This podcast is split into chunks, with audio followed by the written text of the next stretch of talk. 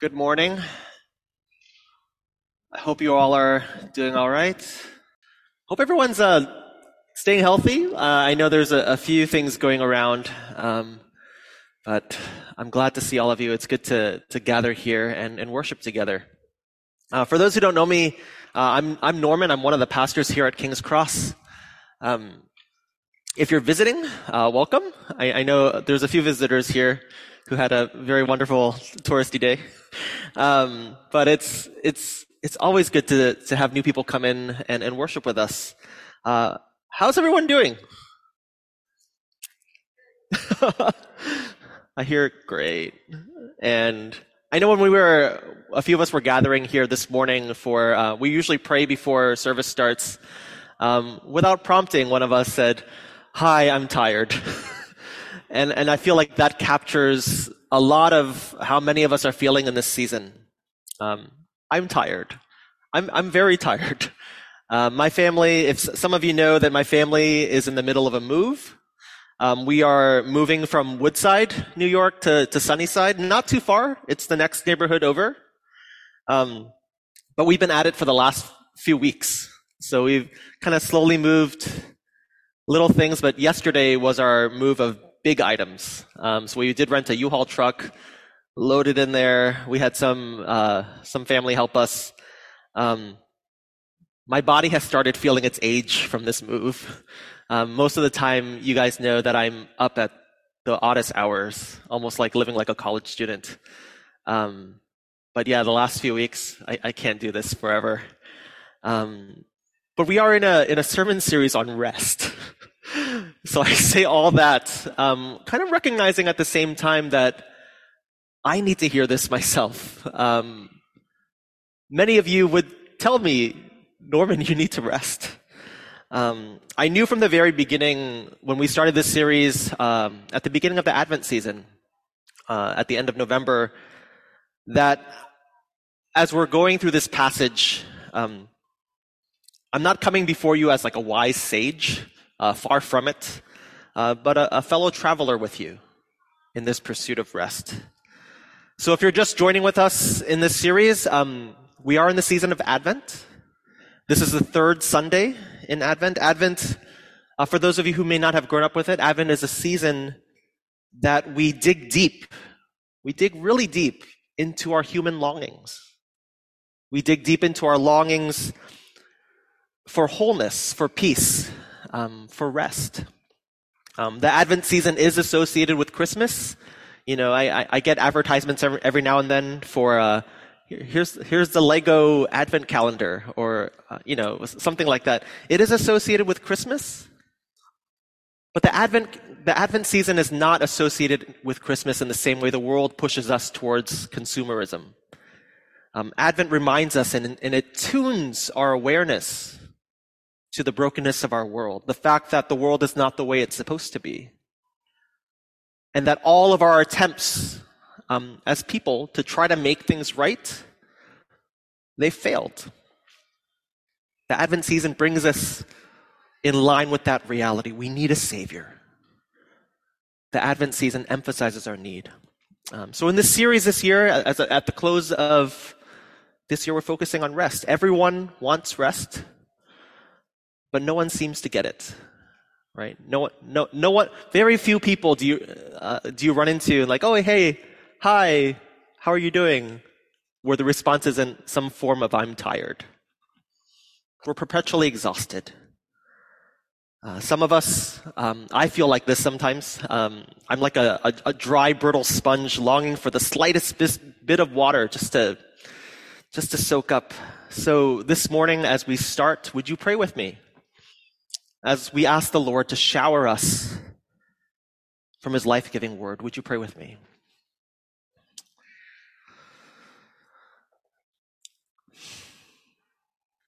Living water and shepherd of our souls, in this season we come before you with the same heart as the psalmist, and as uh, one of the songs I heard this morning, as the deer pants for water, so our souls long for you, O God. This morning, as we come before you, if we hear nothing else, O Lord, let us know your presence is with us.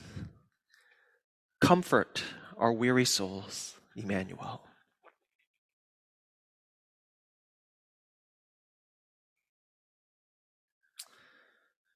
Even in silence, would you let us know of your filling presence, that you overwhelm our days with good. We ask that your word this morning would become a wellspring of life to our parched souls. Give us understanding and insight. Give us courage and strength to respond. Holy Spirit, be our guide. Loving Father, would you remind us of your love? And Jesus, Emmanuel, God with us, be near this morning. We pray this in your precious name. Amen. Would you turn with me uh, to Hebrews four? Uh, verses eight to eleven, that's our text today. I'm going to read this aloud for us, if you could follow along. From verse eight, "For if Joshua had given them rest, God would not have spoken of another day later on. So then, there remains a Sabbath rest for the people of God. For whoever has entered God's rest has also rested from his works as God did from his. Let us therefore strive to enter that rest so that no one may fall by the same sort of disobedience."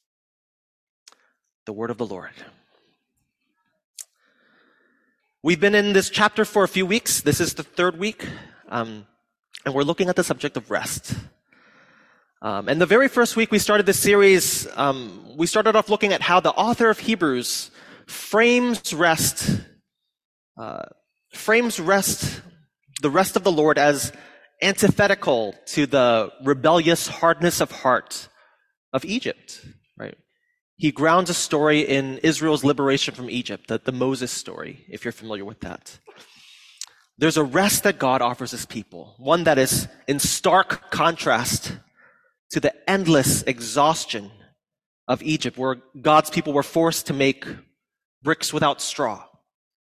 We find that same spirit in our in our day today, right? In a culture that's seemingly unending, unending in its need to produce and to consume, but never be satisfied.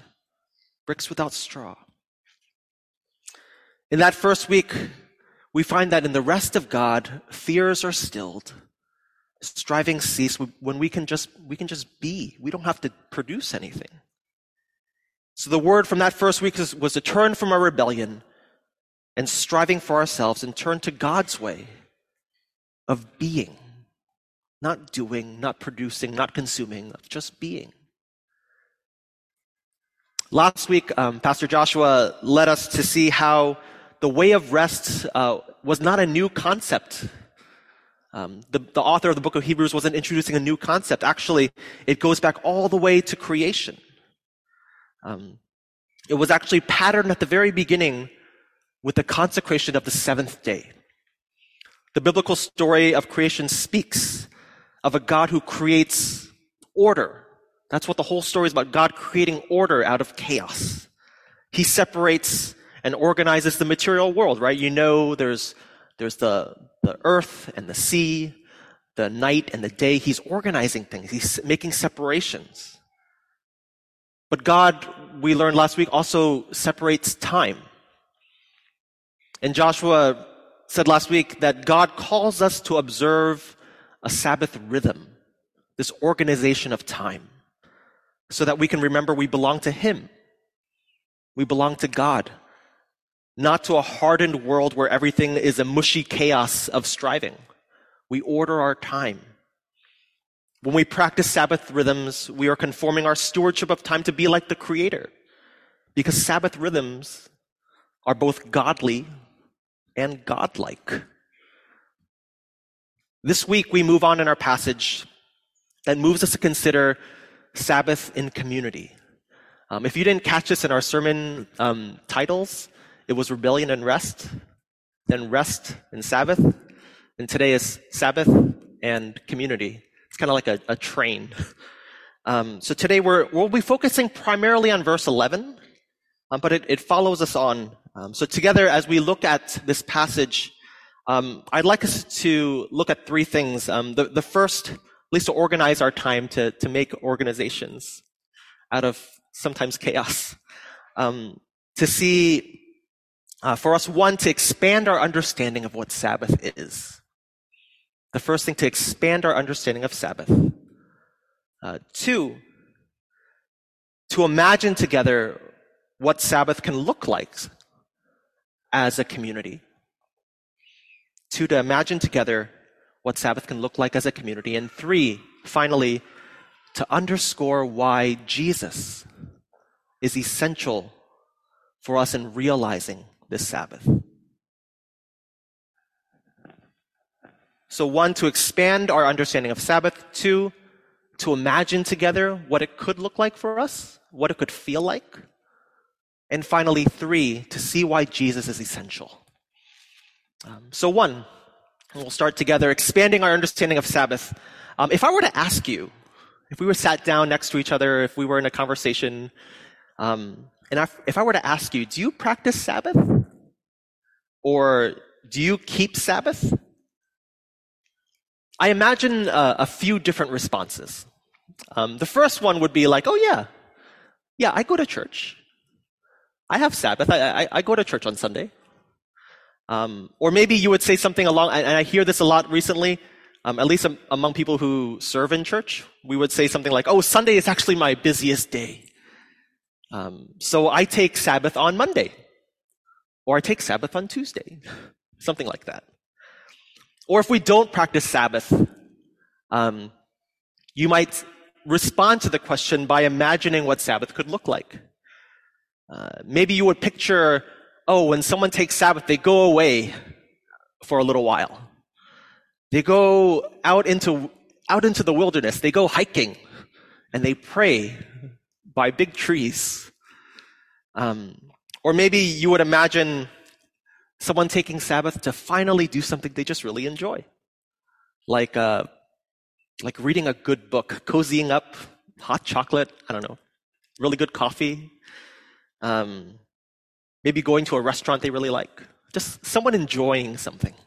Like, oh, that person's taking a Sabbath day, right?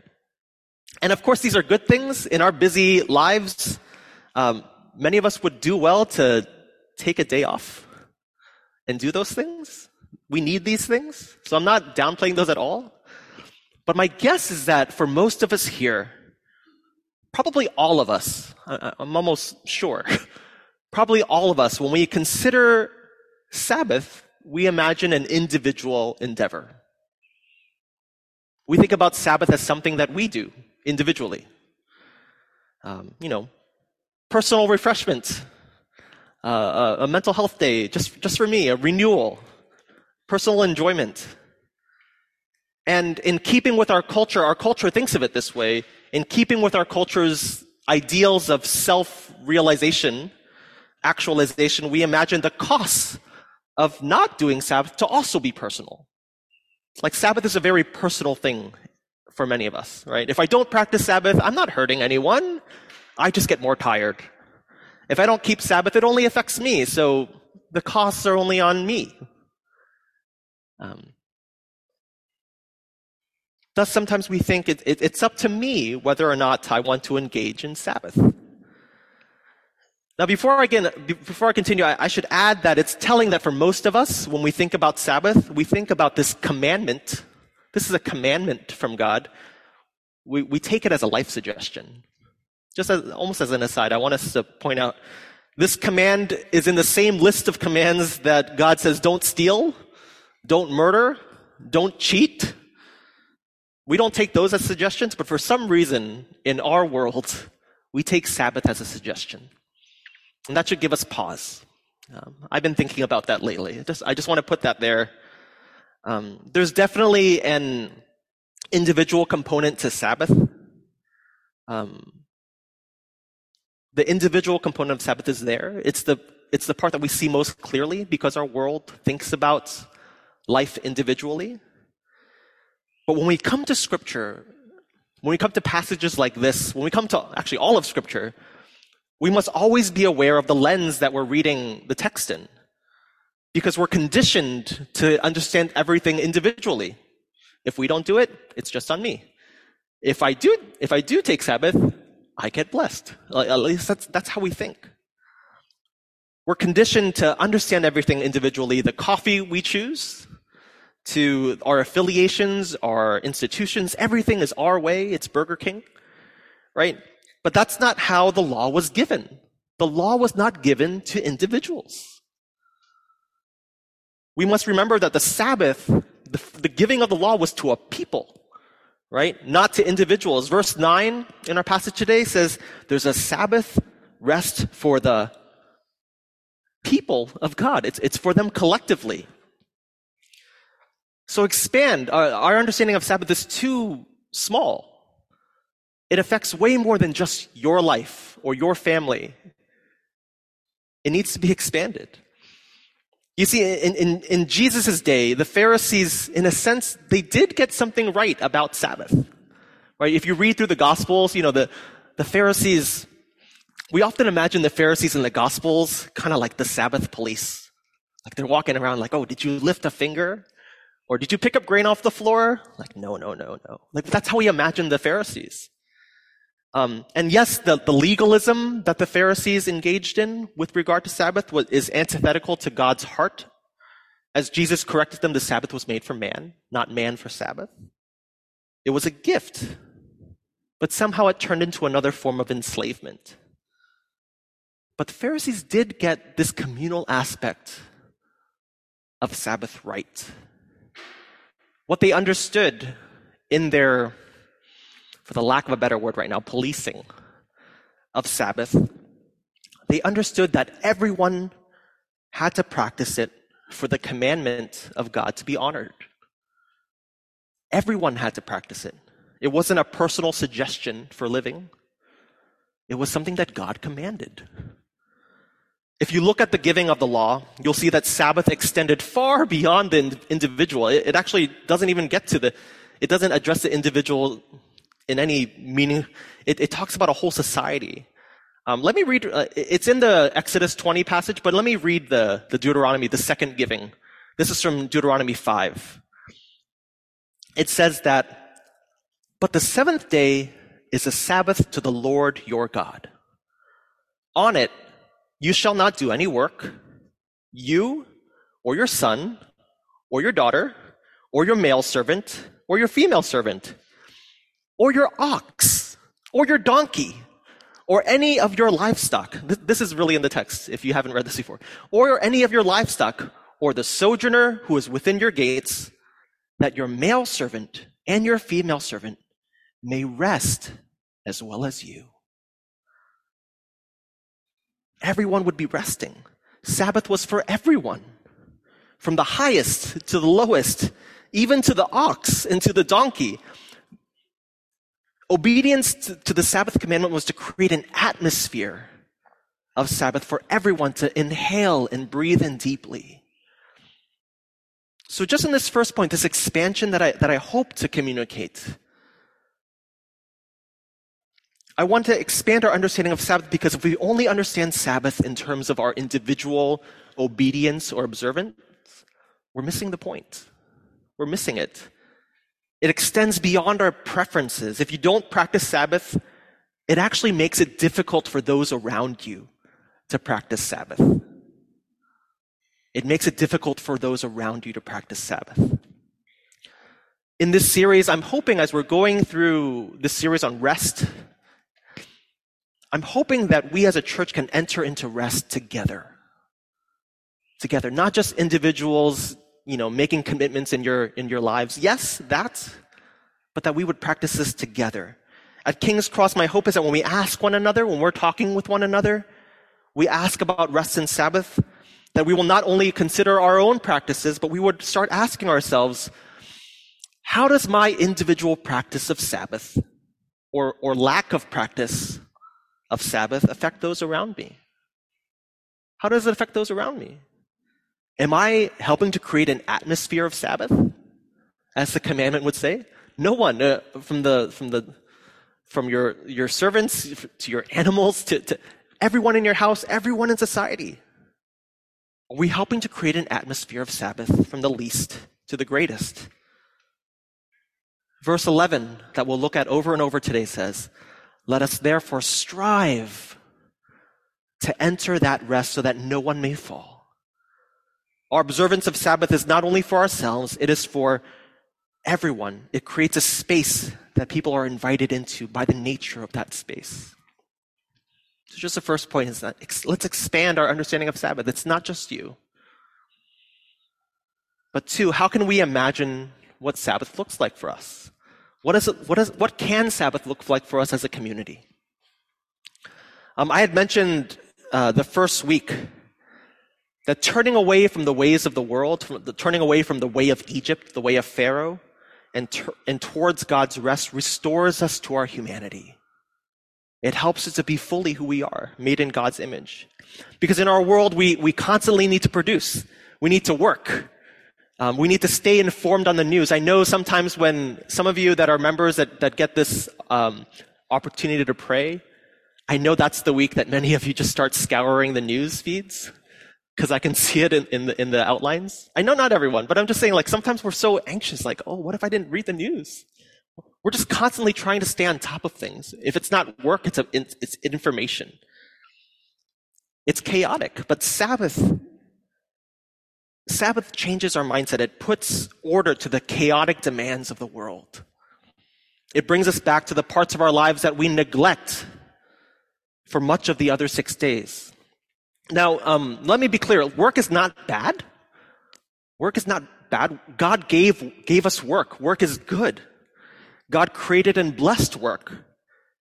When we work, we are also patterning ourselves after God, right? Just as when we rest. But it's when we seem unable to stop working that our souls start to suffer, that we start to, we don't realize it, but we're being formed more like Egypt than God. We don't always realize it. Overwork keeps us from relationship, from being present with one another. Um, let me give you an example of uh, where I have not done presence with others well. Um, And as many of you know, I am a fellow traveler with you in this pursuit of rest, but let me give you an example of a failed example in, in my own life. And then maybe we can imagine together just, just a snippet.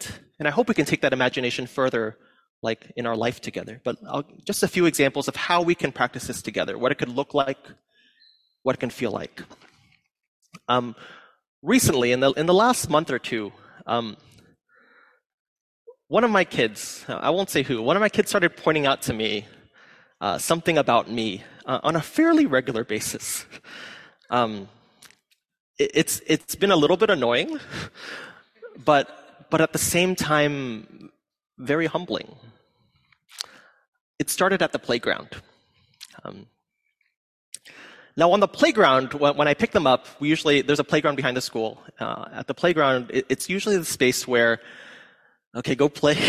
And then I would have a, my book bag, uh, either with a book that I'm reading for, for work, for, for work, um, or um, I would try to write out sermons like this on my phone or dictate something. I'm, I'm busy. I'm trying to do work on a bench while my kids are running around, right? Um, but this is what would happen. At the playground, she would get up on the monkey bars, or she would climb up something really tall and, you know, hang upside down. Or, or she would do something that I've seen a million times. I've seen this. It's nothing new. And then she would go, "Dada, look." And, and I would tilt my head.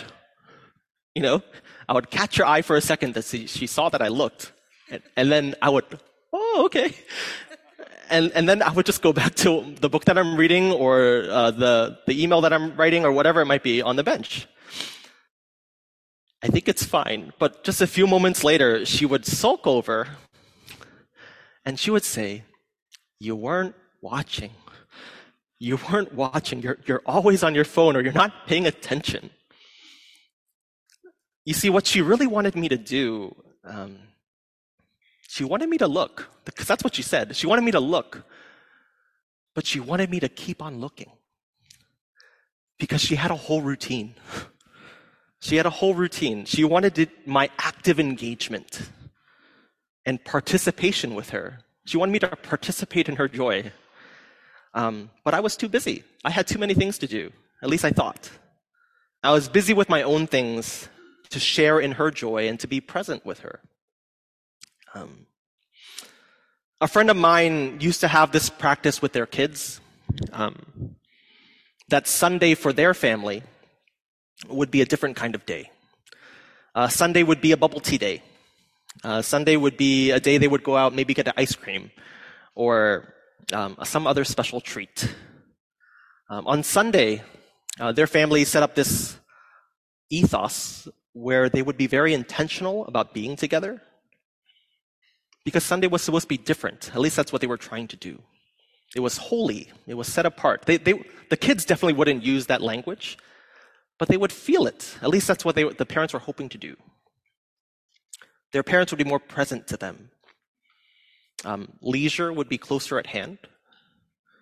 And their relationships and connection with one another would be prioritized over work or packing their schedules. This family uh, tried. They were, they were seeking to, to enter that rest, to create an atmosphere that honored God and honored Sabbath. Um, I was younger at the time, so I didn't really get why they were doing this. Um, but I'm, I, as I was preparing this week, I reflected on that. Huh. What does that look like for us as a church? Can we imagine a time that we, as a community, set aside time to be present with each other, like really present, not just, just not just turning your head and nodding and say like, oh, I see you. A time where we practice loving one another, where we collectively choose to pay attention to one another's monkey bar routines, um, not literally, or literally if we're at a playground, I guess, um, or even if we've seen someone do something a million times that we, we're still paying attention to them. I think this is what we often long for. We we want that kind of connection. And sometimes we try to do it by just getting a lot of little connections, but we want deep connection. Can we as a community set aside time, a Sabbath, holy to the Lord, where we attend to God's image in each one of us, that we would be fully present with you, with one another? Sometimes Sunday becomes a day where another failure of mine, where, where I tend to schedule things that I can't fit on a regular weekday. Um, and it pulls me away from being wholly present with all of you. Um, it's almost like if you sit with someone at a cafe or, or you meet with someone, um, and the whole time you're with them, they're, they're checking messages or scrolling through stories. I don't know how it, that kind of works for the younger generation. It seems like accepted almost. I, I hope that it doesn't become fully accepted. Um, but they're like, you know, they're they're just scrolling through while you're while you're talking or trying to engage. And I think sometimes when we come to church, sometimes, and I'm I'm probably part of this as well, sometimes it feels that way. We're physically present with each other, but our hearts and our minds are are busy on the next thing, where we have to go to after. Um, I fall short in this area. I need I need to realize that my Sabbath honoring affects you. Um. Do you know that your Sabbath honoring also affects those around you? None of us are alone in this. We often say that the Christian faith is not a faith that you can practice alone. What makes you think you can practice Sabbath alone? When we engage in Sabbath presence with God and with one another, others around us recognize that effect. I know we have it to some degree, because I know when sometimes people visit, they're like, there's something different about this community. I know we have it to some degree, but my encouragement to you from this second point as we try to imagine is how can we deepen that, that observance together as a people? Let us strive to practice Sabbath together, encouraging one another so that we can practice just being together, not, not rushing off to other things. Verse eleven says, let us therefore strive to enter that rest, so that no one, no one around us, not even ourselves, may fall by the same sort of disobedience. And finally, um, why is Jesus essential for practicing Sabbath rest? Now, knowing Jesus is essential because without him, the very striving for rest can make us individually and collectively, I would say, restless. Um, even as I was preparing this sermon, um, I could hear the accusations in my head. Well, well, Norman, where are you going after church? um, or what kind of atmosphere are you creating? It isn't, it isn't inviting anyone at all. Like, I, I can hear the accusations just in, you can't preach this, you can't even do this yourself. Um, and I have to admit that that's true. I, I, I can't do this. Um, the Bible outlines this truth that we already know intuitively, deep down about ourselves, that our very natures work against this, this good that God has given us. The Pharisees understood the communal nature of Sabbath, but even in their well-intentioned, meticulous ordering of their lives to follow God's way, they turned this gift of God that was supposed to be practiced with joy into a burden. Because, church, if the, if the law leads us, if we try to will ourselves to do do things, if we if we lead with that, we will no doubt follow in the footsteps of these Pharisees that we find in the Gospels and become a burden to one another. We will be more concerned about whether or not someone is doing Sabbath, crossing all their T's, dotting all their I's, whether they're enough, whether our practices are, are restful enough. Um, if our neighbors' practices are up to par, you know, we'll, we'll start checking each other rather than showing grace. And the Sabbath becomes a burden rather than a gift. Jesus knew this. He knew that we couldn't follow Sabbath perfectly. We would always self-destruct. And the scriptures tell us we always self-destruct our Sabbath practice because of sin. The nature of the human heart is one of rebellion. The Bible tells us it, it, the nature of the human heart is one of rebellion against God. Our sin always leads us, even with our best intentions. And you've probably experienced this if you've tried to do anything good. It doesn't last. Our sin always leads us away from God and to death. Jesus knew this, so Jesus came to take the consequence of sin for us. You see, on the cross, the message of the gospel is that on the cross, Jesus took the burden of sin that should have been ours, and he gave us his way of life, his, his life, that we could live God's way without worry about whether or not we'll be good enough to satisfy the demands of the law, because he, God is, God in Jesus Christ, Jesus is good enough. The Bible tells us not to trust in our ability to obey the Sabbath, but to trust that Jesus is able. Jesus is able. He's the Lord of the Sabbath.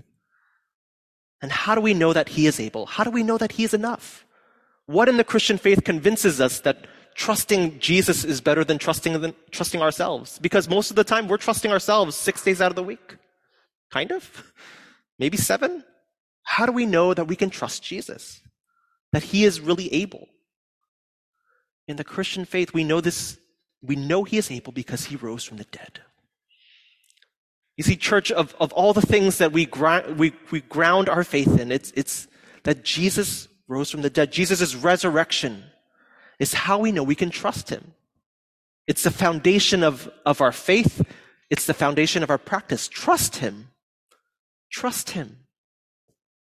Because of Jesus, we can strive. We can do what the author of Hebrews is telling us to do, strive to enter that rest without that striving becoming a burden. Verse eleven, let us therefore strive to enter that rest so that no one may fall by the same sort of disobedience, the same hardness of heart against God's way of rest. People of King's Cross, can we strive into that together, knowing that Jesus has already made it, he's already, he's already completed the requirements of the law? It's my hope for us as a church that we will. Um, I know trying to start something as a group is very hard. Um, we can't do Sabbath alone. If any of you are trying to, or if you've tried to in the past, you know you can't do it alone. It's my hope that our practice together will one will be one where we could be fully present with each other, that, we'll, that our atmosphere as a church will change more and more, that we can be present, that someone walking off the street, coming in to a community group or to, into our worship service or into our mingling three-minute period, we'll be like, these people are present with each other. They're not distracted. They're not scrolling through their feeds. They see one another because they see the image of God in one another.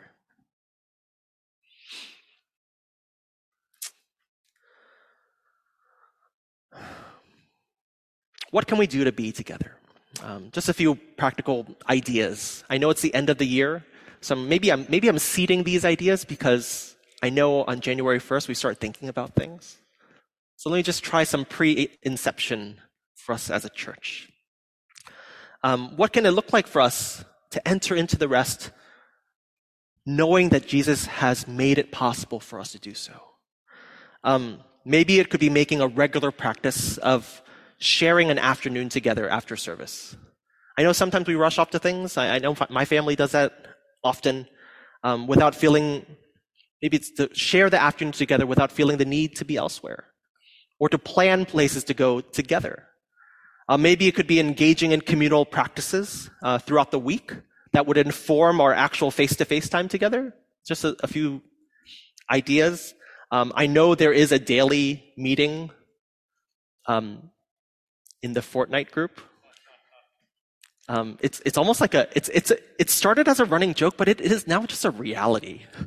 Um, and I, and I'm I'm I'm I'm grateful that that we meet, um, that you connect, um, that it that it forms some of our connection in face to face.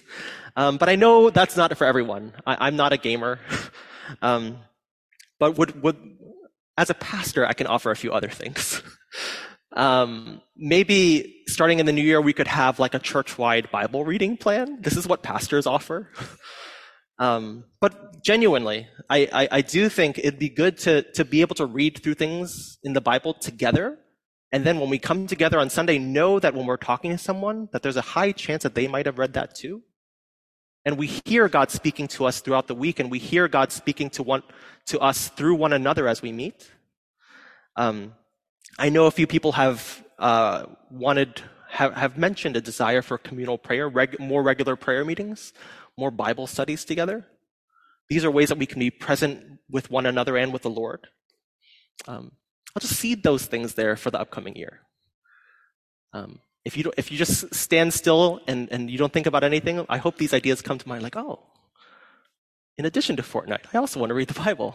Or I also want to pray with others. Um, so as a church, as we're closing the year, we have, a, we have another service next week before um, our pods, which we'll talk about at the end, sorry. Um, my hope is that we'll think about ways that we can practice Sabbath together. Let us enter the gift of Sabbath by being present with one another, because especially in this season, we remember that we have a God who is present with us. We have a God who is present with us, fully present. Emmanuel, not watching from afar, tilting his head and nodding, and then going off to his own business. We have a God who is fully present. He moved into the neighborhood. He put on our flesh. A God who came to share our very existence, our joys and our pains. And we remember that every week as a church at this table. We remember a God who is with us, Emmanuel, who, who starts the way so that we can follow after him in entering rest. On the night that our Lord was betrayed, he took bread. And after giving thanks, he broke it. And he said, "This is my body, broken for you. Do this in remembrance of me." And in the same way, after supper, he took the cup. And he said, "This cup is a new covenant in my blood. Do this also in remembrance of me. For as often as we eat this bread and we drink this cup, we proclaim the Lord's death until he comes."